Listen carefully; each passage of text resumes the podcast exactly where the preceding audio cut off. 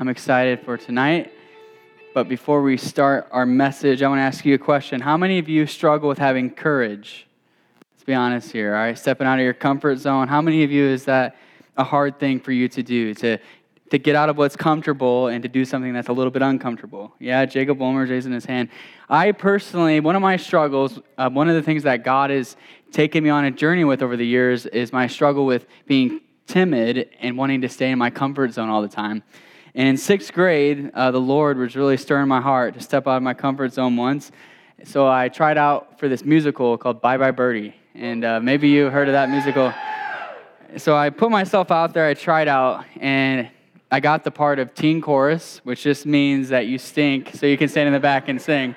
Uh, but there's this really cool part. Okay, so to explain the story a little bit, the musical, it's the story about this uh, rock and roll star named Conrad Birdie this guy gets drafted into the army, and before he is going to go to the army, his agent gets this idea that he should do one big publicity stunt before he leaves. And that stunt is to kiss a girl on national television. All right, so there's this, uh, this girl that uh, wins this contest to be the girl who's kissed, and she just got a new boyfriend, which back then in the 60s or whenever it was, they called it going steady. Okay, so this boy's name was Hugo Peabody. And he had this really cool part in the musical where he would run out, and right when the guy was about to kiss the girl, he punches him and says, Brace yourself, Conrad Birdie. And this older student got that part. Um, obviously, I didn't get the part, and I didn't get the part of the cool guy who got to kiss the girl, but I was the teen chorus. And uh, so there's one day when the student had to be gone that played Hugo.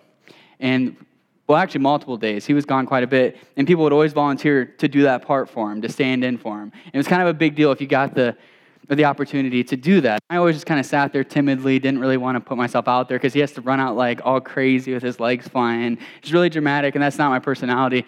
But, anyways, one day towards the end of the uh, rehearsal season, I said, Hey, I'll do it. And I remember I was standing at stage, whatever this is over here, and I was so nervous. My heart was beating so fast for this one little part. And I run out there all dramatically, like I'm supposed to, with my legs kicking up in the air.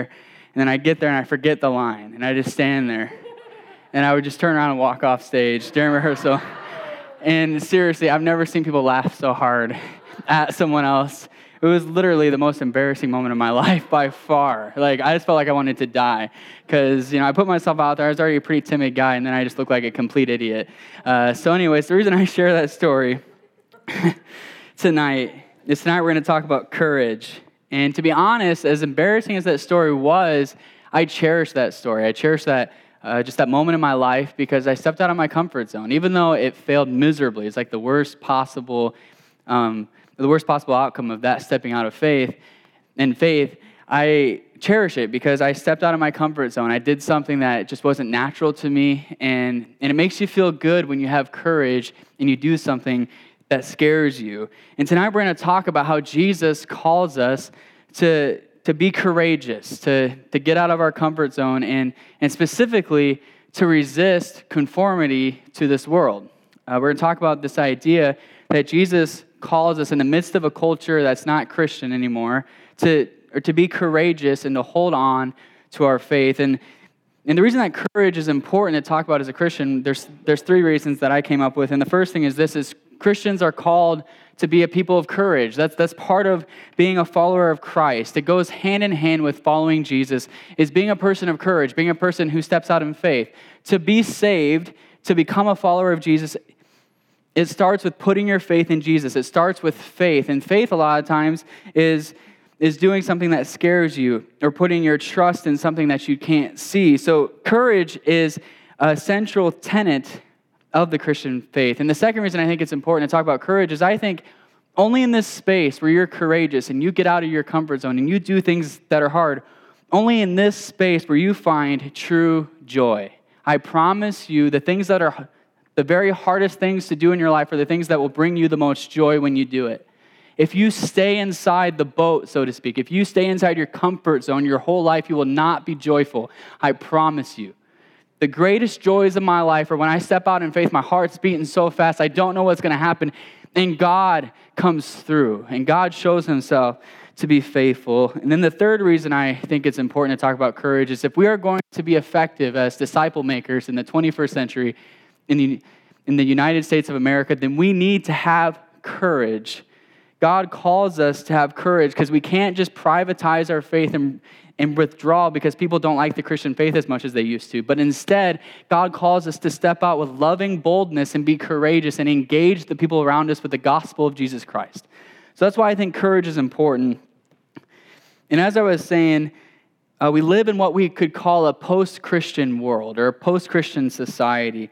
50 to 75 years ago, Christianity was assumed among most Americans. At least it was assumed that you believed the basic ideas of the Judeo Christian value system. It was assumed, but, but today that's not the case. People have rejected the Judeo Christian way of thinking, at least our culture in large part has. An average person you meet on the street, you can assume that they're not a Christian. And that wasn't always the case, but today, I typically, most people I meet are not Christians when I meet them on the street.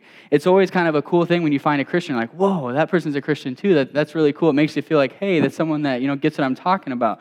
But today we don't see that as much, where you just uh, meet a regular person on the street and they're a Christian. And also, to make matters more difficult, so it's not only that people aren't following Jesus as much as they were, but, but to take it even further, Judeo Christian values, and when I say Judeo Christian, I'm talking about like Jewish and Christian, because the Old Testament is the Jewish holy book, all right? I could explain that more later, but not tonight. But, anyways, the Judeo Christian value system is not only seen as something that's not the mainstream, but it's also seen as wrong. It's seen as backwards, it's seen as unloving. The Judeo Christian value system actually produces hostility within people. When you tell them that you believe that that what the Bible says is true, sometimes people get hostile, they get offended by that. And part of this, so there's this chasm that's happening between the church and the world. You know, I said 50 to 75 years ago, the church really dominated society. That's not the case anymore. I think it's good for some reasons, which we could get into, but, but the church does not uh, occupy this space of being or being mainstream. So what's happened is there's a chasm between the church and just a regular person. And I think there's a couple reasons for this. One, it's on Christians because of this chasm. This, this chasm is partially on Christians because as the world has embraced more unbiblical ideas about uh, just morality and in ways that are considered right and pure, some Christians thought it was best to try to gain political power to get people to change their minds on that. They thought if we could fill the Senate in the House of Representatives in the White House with people who believe what we believe, then we can control people and get them to come back to Christian beliefs. And we've seen that's not effective. That actually creates more hostility. Whenever you have Christians trying to force their way on other people in politics, there's a backlash. And then all of a sudden, someone who is very opposite of Christian values gets elected. That's what typically happens. And, and people feel like they're being marginalized, they're being attacked by Christians. Sometimes Christians think it's best hey, if a company does something I don't want them to do, oh, let's go boycott that company. And that's not effective. That only creates a barrier between us and the world. So part of it's on Christians, but then part of it's also on the world. It's not just on Christians. Uh, so the world has embraced this thinking that if the church embraces an idea that something is sinful or something is wrong, like, hey, we think that uh, looking at pornography is sinful. That's just an example. If we view that in that way, then then church people or Christians must view people who look at pornography as people that they don't like and people that they hate. Does that make sense? People have confused viewing something as un, or viewing something as sinful as hating that person. So it's on both ends of the spectrum. The church has created a chasm through trying to gain power and force people into our way of thinking. And the world has embraced this idea that if you say something is sinful or wrong, then that means you hate me. So what's happened is there's this chasm. So, so with this chasm, what you see is a lot of times when people are talking about this stuff, it's on Facebook and people are throwing grenades at each other, these virtual grenades just fighting. And I'm just watching like, this is horrible. I want to get out of here. That's what happens a lot of times. People talk about this stuff on social media, they fight about it, and then when we are actually in the real world, we don't talk about it because we're too scared to fight with people in person. That's what's happened. So we've kind of withdrawn from the conversation. We don't engage people anymore. We say, hey, I'm going to do my faith in private. I'm not going to talk about it because I don't want to get in a fight with anybody. But Jesus calls us to a different way. He doesn't call us to fight with the world, He doesn't call us to withdraw from the world, but He calls us to lovingly engage the world. He's called us to a different way. And we're going to see that tonight in the book of Daniel. So if you have your Bibles, turn with me to Daniel chapter 3. So last week we started this series And we talked about, so this whole series, the idea of it is that God has called us to leave a legacy on this planet. God has not called us to just, uh, or just live life, get a job, get married, then retire, and then safely arrive at death. God has not called us to that, but instead, God has called us to leave a legacy. God has called us to be a people who leave an impact on the planet. And last week we saw one way we can leave a legacy, and that's through Daniel's example in chapters 1 and 2. And what Daniel does is he is a person of influence. He influences the people around him, and he does that through multiple ways. One way he does that is through being holy, and we'll talk about that more tonight. The second way he does that is by being really good at what he does. We talked about being a person of excellence. And the third way he did that was through being a person of the Spirit. And now tonight we're going to shift gears a bit, and we're going to look at Daniel chapter 3. And we're not going to look at Daniel tonight, we're not going to look at that person but instead we're going to look at his friends, Shadrach, Meshach, and Abednego, and their example in Daniel 3 of how you can be a person who leaves a legacy by resisting the patterns of the world and at the same time lovingly engaging the world. So, like I said uh, last week, the book of Daniel is right after Ezekiel, it's right before Hosea, and it's a book written by Daniel. And the context of this story or this book is that Daniel was an Israelite, so God's chosen people, and his friends were Israelites. And Israel uh, was sacked by Babylon, and they were exiled into Babylon. They were exiled all over the world, all over their world. And Daniel and his friends are living in Babylon. And so they're living amidst the people who don't agree with the way that they view the world. They don't agree with the way that Daniel and his friends view God. So they're trying to figure out how to live in this hostile or just indifferent environment to their faith. So, anyways, that's where or tonight we're going to look at Daniel 3 and, and jump into this story again. But I want to pray before we do that. God, we thank you for your presence tonight. We thank you for your Holy Spirit. And Jesus, I pray that tonight that you would speak to us. God, I pray that your spirit would just have your way in this place. And I pray that Daniel 3 would come alive to us. I pray that it wouldn't just be a, a Bible story, but, but that it would come to life and it would engage our hearts and show us how to live in this world as Christians. God, we love you. In your name we pray. Amen. All right, so we're going to read a lot of verses tonight. It's all in Daniel 3, but it's quite a bit of verses. So we're just going to go about 10 verses at a time, and then I'm going to draw a point from each of these sections. We're going to start with Daniel 3, 1 through 7. And what's happening here is King Nebuchadnezzar of Babylon is trying to get Daniel's friends to bow down to an idol and they're not having it. So let's look and see what happens here. It says this in verse 1 King, or King Nebuchadnezzar made an, an image of gold whose height was 60 cubits and its breadth, or breadth six cubits. He set it up on the plain of Dura in the province of Babylon. Then King Nebuchadnezzar sent to gather the, or the satraps, the prefects, and the governors, the counselors, the treasurers, the justices, the magistrates, and all the officials of the provinces to come to this dedication of this image that the king had set up. Then the the satraps and the prefects and the governors, the counselors, the treasurers, the justices, and I already said that. And this, wait, did I say? It says it twice in a row. But, anyways, and they stood before the image that King Nebuchadnezzar had set up. And the herald proclaimed aloud, You are commanded, O peoples, nations, and languages, that, that when you hear the sound of the horn, pipe, or pipe, lyre, trigon, harp, bagpipe, and every kind of music, you are to fall down and worship the golden image that King Nebuchadnezzar has set up.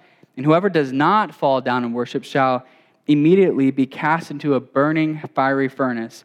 Therefore, as soon as all the people heard the sound of the horn, pipe, lyre, trigon, harp, bagpipe, and every kind of music, all the peoples, nations, and languages fell down and they worshiped the golden image that King Nebuchadnezzar had set up. All right, so I have a profound point. Like you probably couldn't find this if you read this on your own. This is the first point. The world worships false gods. The world worships false gods. So, this is an interesting picture we're seeing here. So, King Nebuchadnezzar decides to make this image. And then he decides that everyone should worship this thing that he just created.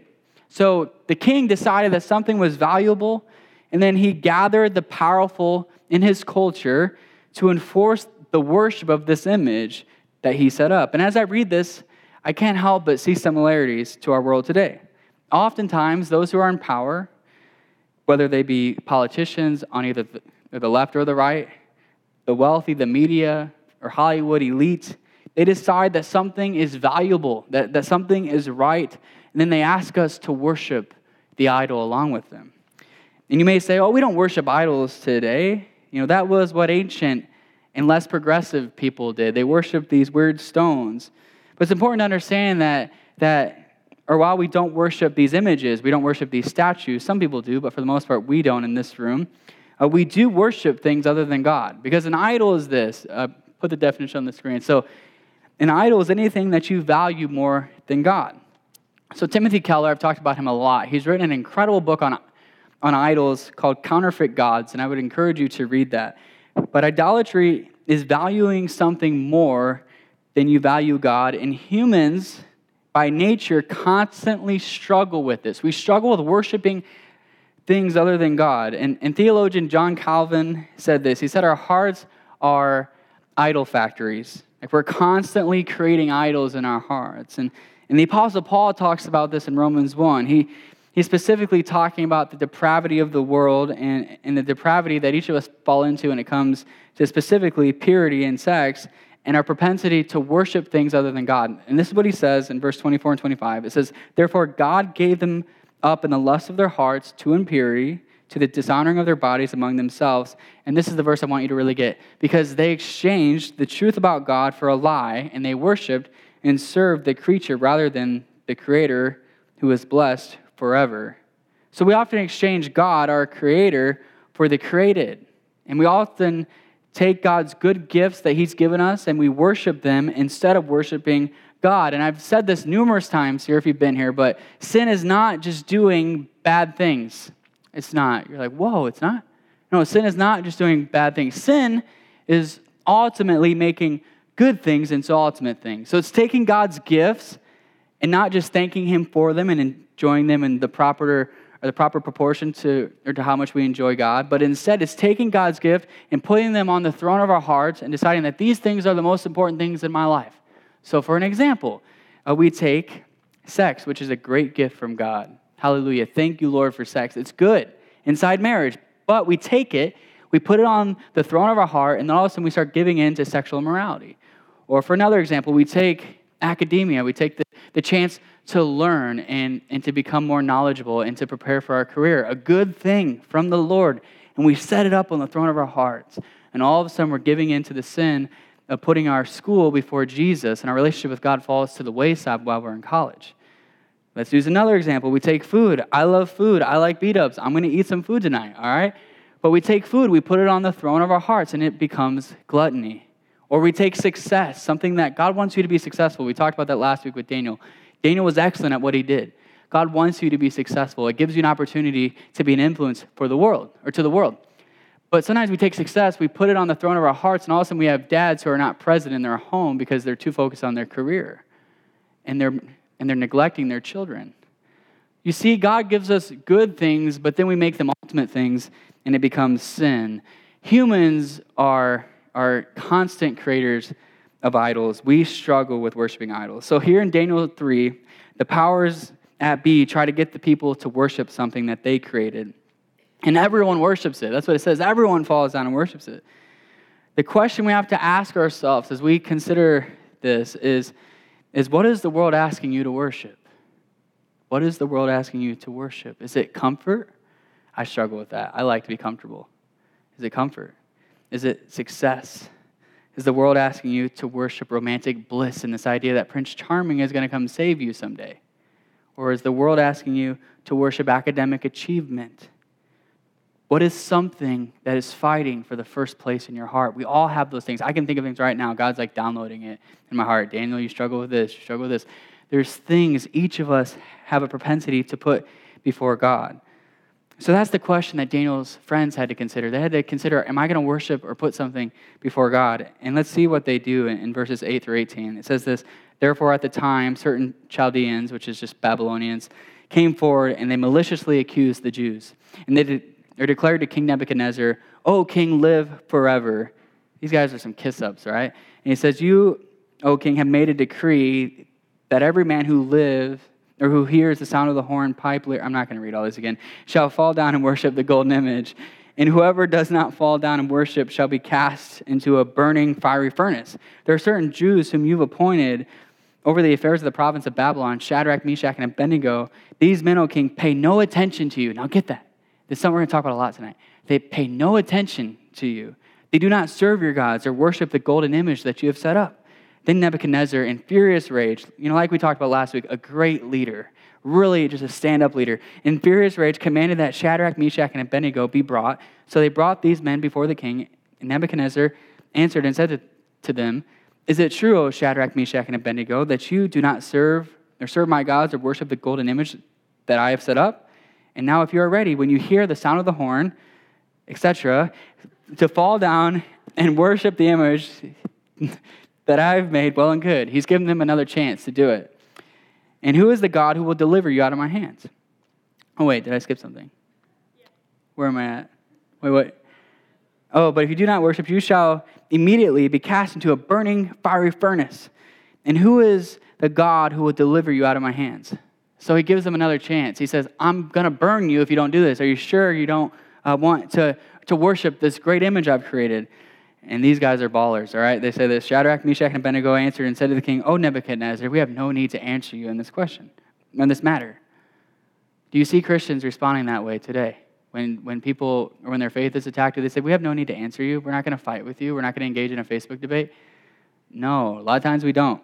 Christians are angry a lot of times. We're guilty of that.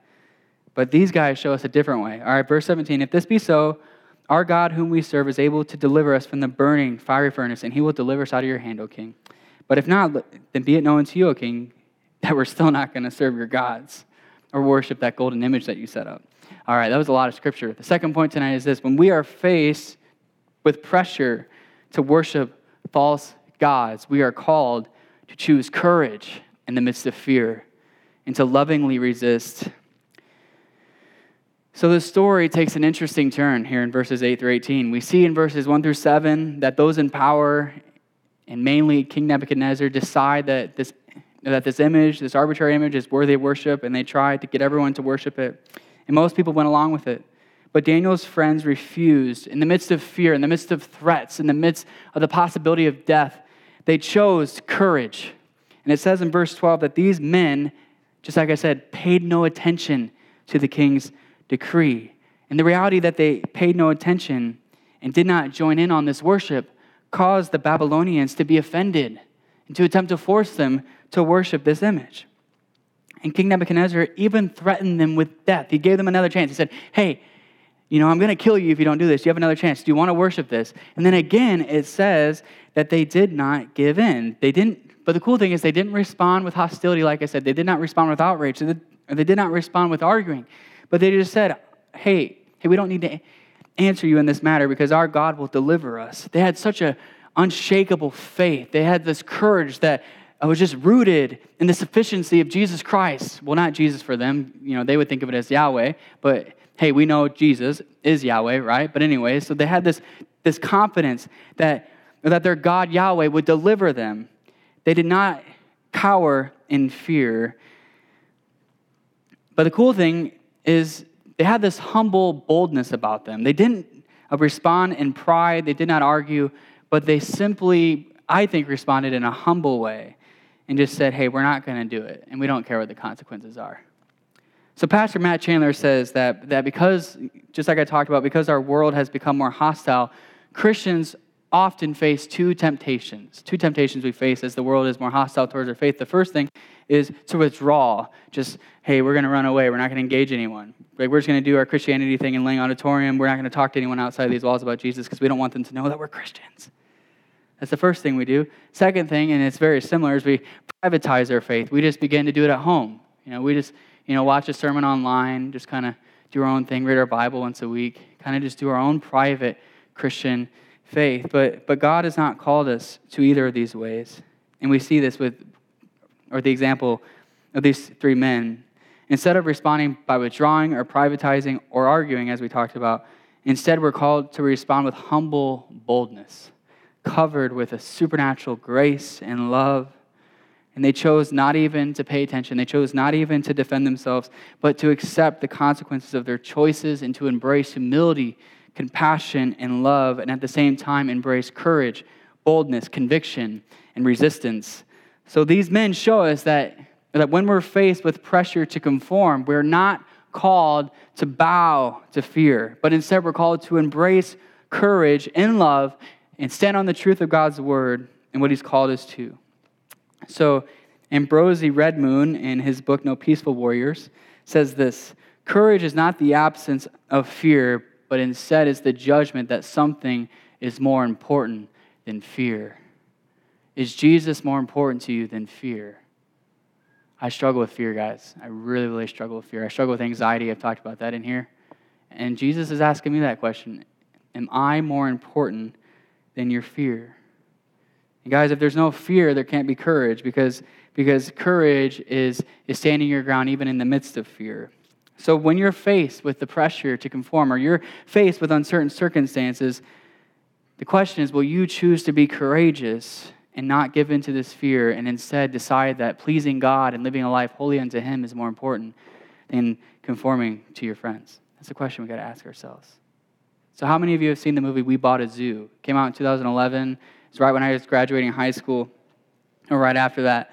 It's an incredible movie, one of my favorite movies, one of my all-time favorite movies. If you just want to like have a sap session, just watch it. You know, it's like This Is Us. I mean, not really, but it makes you cry. Uh, and I like to cry sometimes with the movies. Um, but anyways, one of my favorite scenes is when uh, the owner of the zoo, played by Matt Damon, who's just a stud. Did you guys see his part in Thor Rag- Ragnarok? That was a really good part. You guys remember that? Yeah, he was uh, playing Loki. But anyways, that's this besides the point. But anyways, Matt Damon has this conversation with his son. His son likes a girl, all right?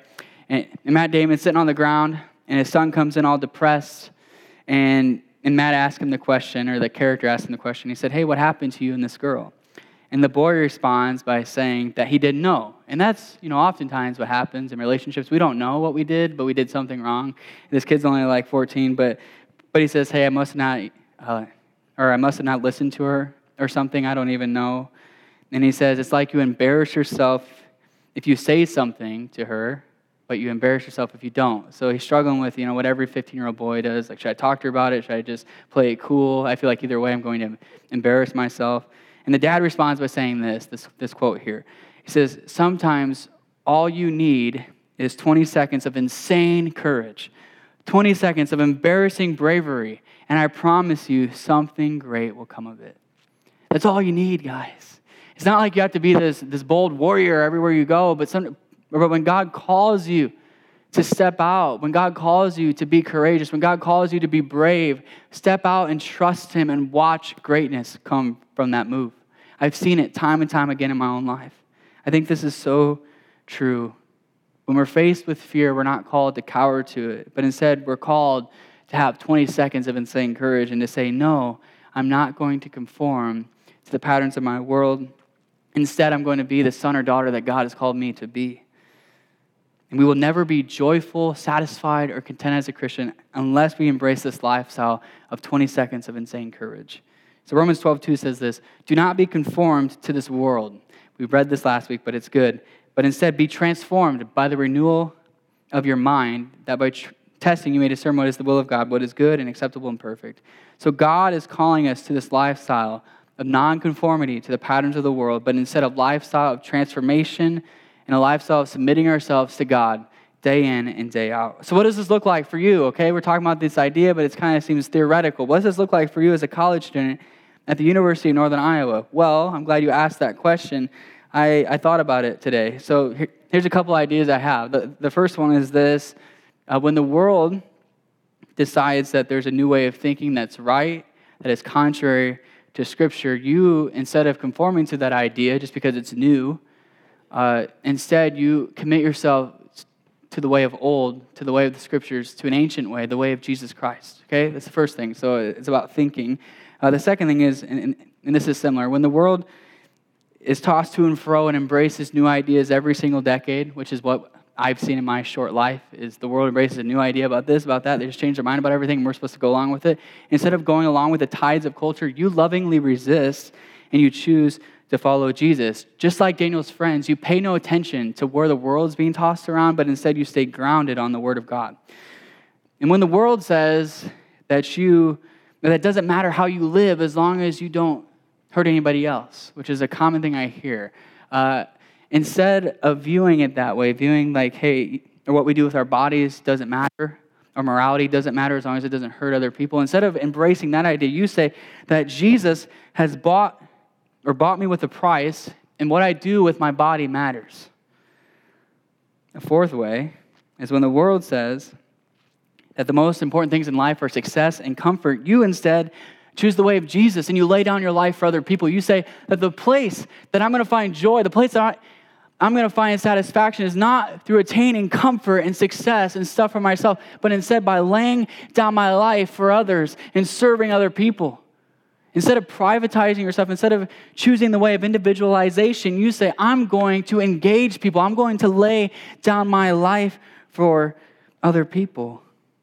When the world chooses polarization and fighting, which we love to do these days, instead you choose to be an agent of peace. You choose to be an agent of peace. And you don't seek to influence others by persuading them to a political viewpoint or by gaining power over them, but instead you try to introduce people to Jesus. You try to introduce people to the one who loves their soul.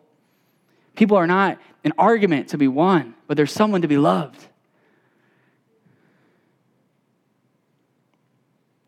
And while the world chooses to be indifferent about injustice and indifferent towards their neighbor, you put your headphones in, you just go down to class, you ignore everybody. I did that as a freshman, especially it was bad. I was, you know, I'm an introvert and I just like put my headphones in, I ignore people. You know, why the world chooses to embrace that lifestyle, you say, engaging my neighbor is worth it, loving my neighbor is worth it. So those are some ideas that I have. I'm sure there's plenty of or plenty more, but in summary, we we can leave a legacy for Christ by refusing to live our lives like everyone else, but still engaging people who think differently than us and, and who act differently than us. But it's important to know that you're not called to resist the patterns of the world on your own. It's not up to you all on your own, all right?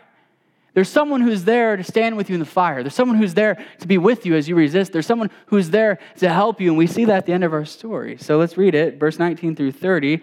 You know, Nebuchadnezzar gets angry, all right? He's filled with fury. And the expression of his face was changed. You know, he had like the angry emoji, that was his face. And he was just staring at them with that anger, and he said, heated up seven times more than it was usually heated. I think the furnace would be fine if it wasn't heated up seven times more, but for whatever reason, he decided that was a good idea. And then it says that the army bound these three men, cast them into the furnace. Then these men were bound in their cloaks, their tunics, and they were thrown into the furnace. And then in verse 22, it says, Because the king's order was urgent, and the furnace overheated, the flame of the fire killed those men who took up Shadrach, Meshach, and Abednego. So that was smart, King Nebuchadnezzar. You angry man, you got your people killed. All right, verse 23. And these three men fell bound into the burning fiery furnace. Then King Nebuchadnezzar was astonished and rose up in haste, and he declared to his counselor, Did we not cast these three men bound into the fire? And they answered and said to the king, True, O king. And he answered and said, But I see four men unbound, walking in the midst of the fire, and they are not hurt. And the appearance of the fourth is like a son of the gods. Then Nebuchadnezzar came near to the door of the burning fiery furnace, and he declared, Shadrach, Meshach, Abednego, servants of the Most High God, come out and come here. Then they came out from the fire, and the king's people gathered together and saw that the fire had not any power over the bodies of those men. And the hair of their heads were not singed, their cloaks were not harmed, and no, or no smell of fire had come upon them. And Nebuchadnezzar answered and said, Blessed be the God of Shadrach, Meshach, and Abednego, who has sent his angel and delivered his servants who trusted in him, and set aside the king's command and yielded up their bodies rather than serve and worship any God except their own God. Therefore, so he changes his mind now. Therefore, like what a weird dude. All right, so therefore I make a decree. Any people, nation, or language that speaks anything against the God of Shadrach, Meshach, and Abednego shall be torn limb from limb, doing exactly what Jesus would ask him to do. Thank you. No, that's not how you do it. But anyways, and their house be laid in ruins for there is no other God who's able to rescue in this way. Then the king promoted them in the province of Babylon. Okay, this guy has some issues. He's a narcissist. All right, so point three we can resist the worship of false gods because Jesus stands with us. And we know that through our courage and love, people will be drawn to this king, to King Jesus. Daniel's friends chose to lovingly resist the king and face the consequences of their actions. And, and he throws them into the fire. And then what happens next is profound. When he looks into the fire, he sees not three men, but he sees a man who looks like a son of the gods. And we know that the son of the gods that he's talking about is Jesus Christ. Jesus is in the Old Testament. I'll tell you that right now. He's in the Old Testament. He's right here. He's in the fire with them. And then he wants to talk with them, and he even starts to praise their God, and he makes a decree that there's no one who can speak against Yahweh, for there's no other God who can rescue in the way that theirs did. There's some incredible principles to be drawn from the end of this story. The first thing is we can boldly resist for Christ's sake and suffer for, for his name because we know that he will be with us, and no matter what our consequences are here on earth, he won't leave us hanging, but Jesus will walk with us through the fire. Jesus will help us in our time of need. In the Gospel of Matthew, Jesus is encouraging his followers that there's going to be authorities who bring you to questioning, who want to beat you for your faith, and he encourages them with this profound encouragement. Matthew 10 19, he says, When they deliver you over, do not be anxious how you are to speak or what you are to say. For, for what you are to say is going to be given to you in that hour. So Jesus has called us to be bold, but we must know that He's going to be with us. He's going to give you the words to say, He's going to help you to lovingly engage your neighbor. In Luke 12, 4 through 7, this is amazing, guys. Get this. If you just get this verse, these verses tonight, Jesus says this. He says, I tell you, my friends, do not fear those who kill the body and after that have nothing more they can do. But I will warn you whom to fear. Fear him who, after he has killed, has authority to cast you into hell. And yes, I tell you, fear him. Okay, that's kind of the part that's scary, but let's get to the good part. Verse 6 Are not five sparrows sold for two pennies, and not one of them is forgotten before God? And why even the hairs of your head are all numbered? Fear not, for you are of more value than many sparrows. So I read that because, because another principle we need to get is that although people can hurt us here on earth, there's no one that can hurt us in a way that's lasting. We don't fear the ones who can kill our body, but we fear the one whose opinion actually matters.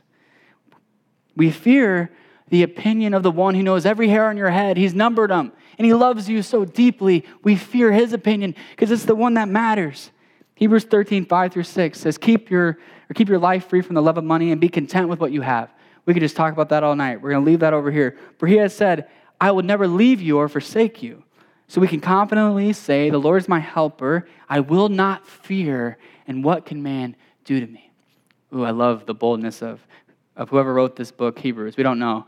But I will not fear. For what can man do to me? So we don't seek security from this world, but instead we take heart in the fact that the God of Jacob, the God of Abraham, the God of Isaac, Jesus, is not going to leave us. He's not going to forsake us, but He's going to be with us every step of the way. And even if someone hurts us, Jesus has purchased our eternal salvation. And the last thing we need to get, and I think this might be the most important, is when we resist conforming to the patterns of this world, people will come to the feet of Jesus. People do not want to see Christians who live like everyone else. We talked about this last week. The, the most common view that people have of Christians in our country is that we're hypocrites. We don't actually practice what we preach.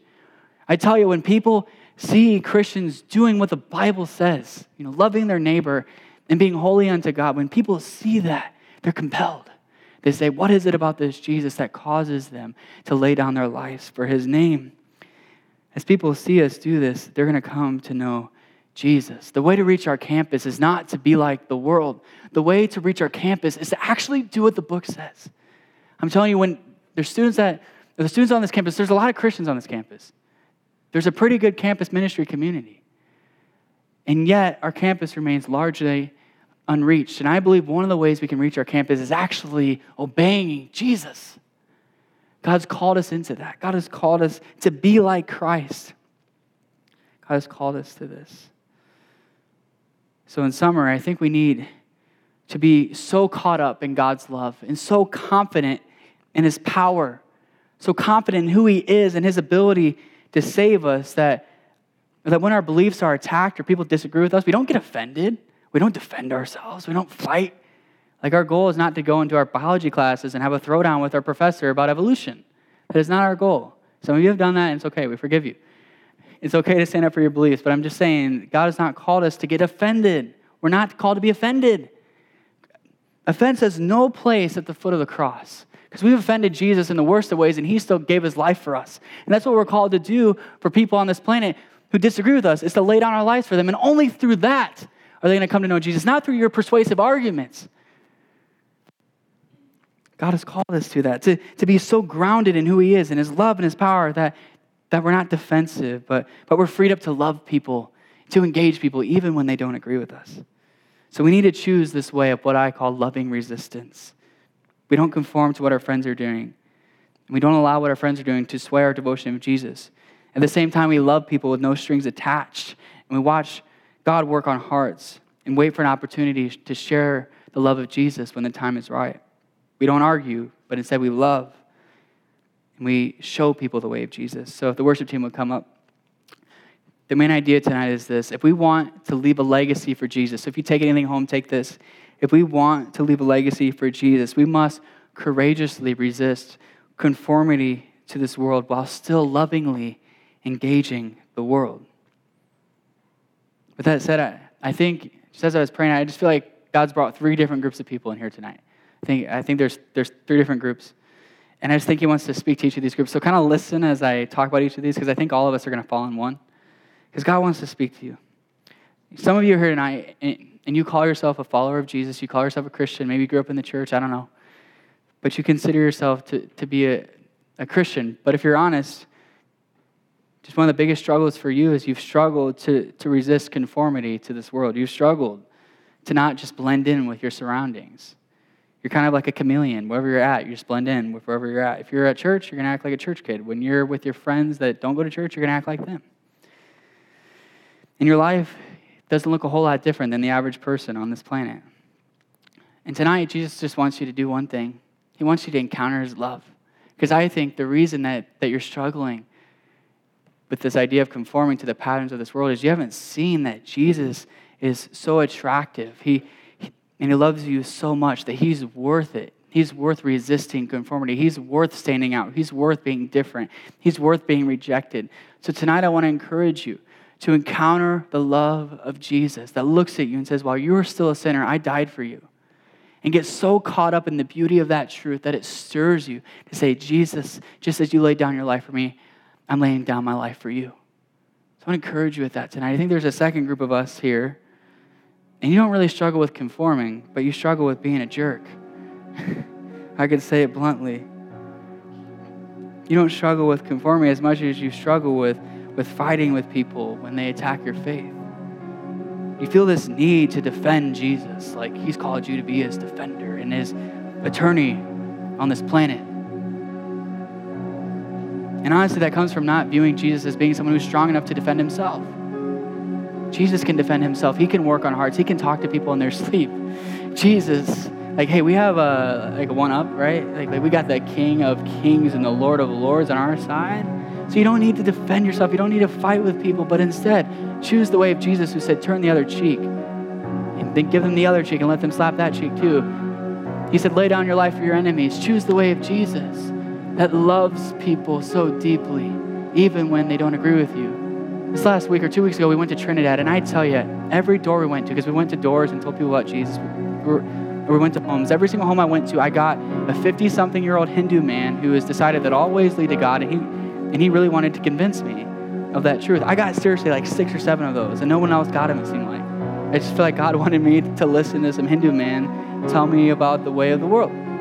And every time they would start going on and on and on, they would not listen to me. I try to like get a word in. They're like, "No, shut up! I'm going to tell you what I think because you're young and you just need to zip it. You're only 25. I'm 50. I know better than you." But anyways, they keep talking, and and I felt like every time Jesus would kind of stir my heart, say, "Daniel, I know you have answers for all these questions. I know you have answers for all these thoughts. You could come back at them, but just listen to them. Look them in the eye and love them, and let them talk. Let them get their whole spiel out if it makes them feel better.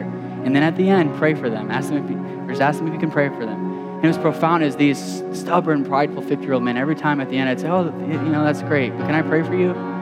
How their demeanor would change. All of a sudden, they were, you know, their shoulders would kind of relax a little bit. And they would just kind of like loosen up. And then I began to pray for them. And it was just profound as at the end of our prayers, I, I would look in their eyes and I would just see that they were moved because I didn't try to argue with them. I just wanted to pray for them. I think this is what Jesus is calling us to on this campus not to argue, not to try to just convince people, hey, you got to come to Chi Alpha, but to love people enough to listen to them and to care about what they think And not to conform to it though. Like I didn't say, hey, you're right. I'm going to, you know, agree with you. So not to conform, but to just be loving and listen and, and resist it. Does that make sense? I think Jesus is calling us to that. And finally, there's a third group of people, and that's those of us here tonight who, who do not have a, a relationship with Jesus. And you've never truly encountered God's love. And, maybe it took everything for you to come tonight. You didn't really feel like coming to some church group on a Tuesday night at 8 o'clock when it's cold outside and it's supposed to be warm. What's going on? But you came.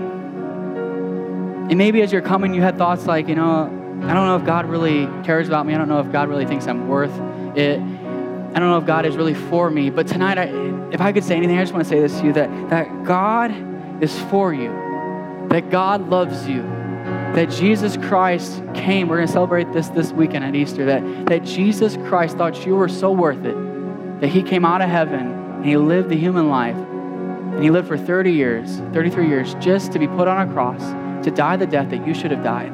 And now, all He wants from you is for you to give Him your heart and to follow Him.